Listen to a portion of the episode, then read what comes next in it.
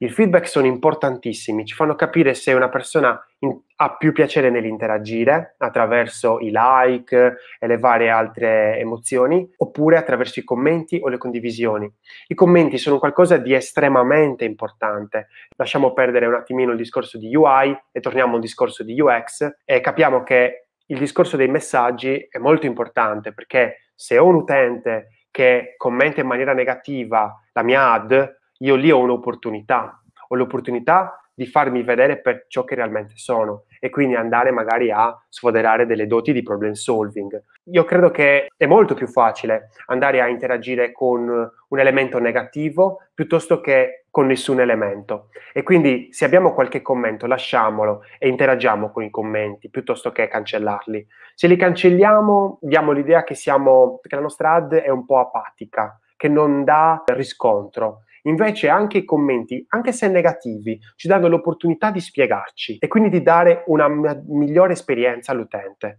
che magari non si sentiva pronto per andare a, a, a cliccare la CTA e magari ce lo scrive nel, nel messaggio e noi abbiamo l'opportunità di spiegargli il motivo per cui abbiamo fatto quella scelta.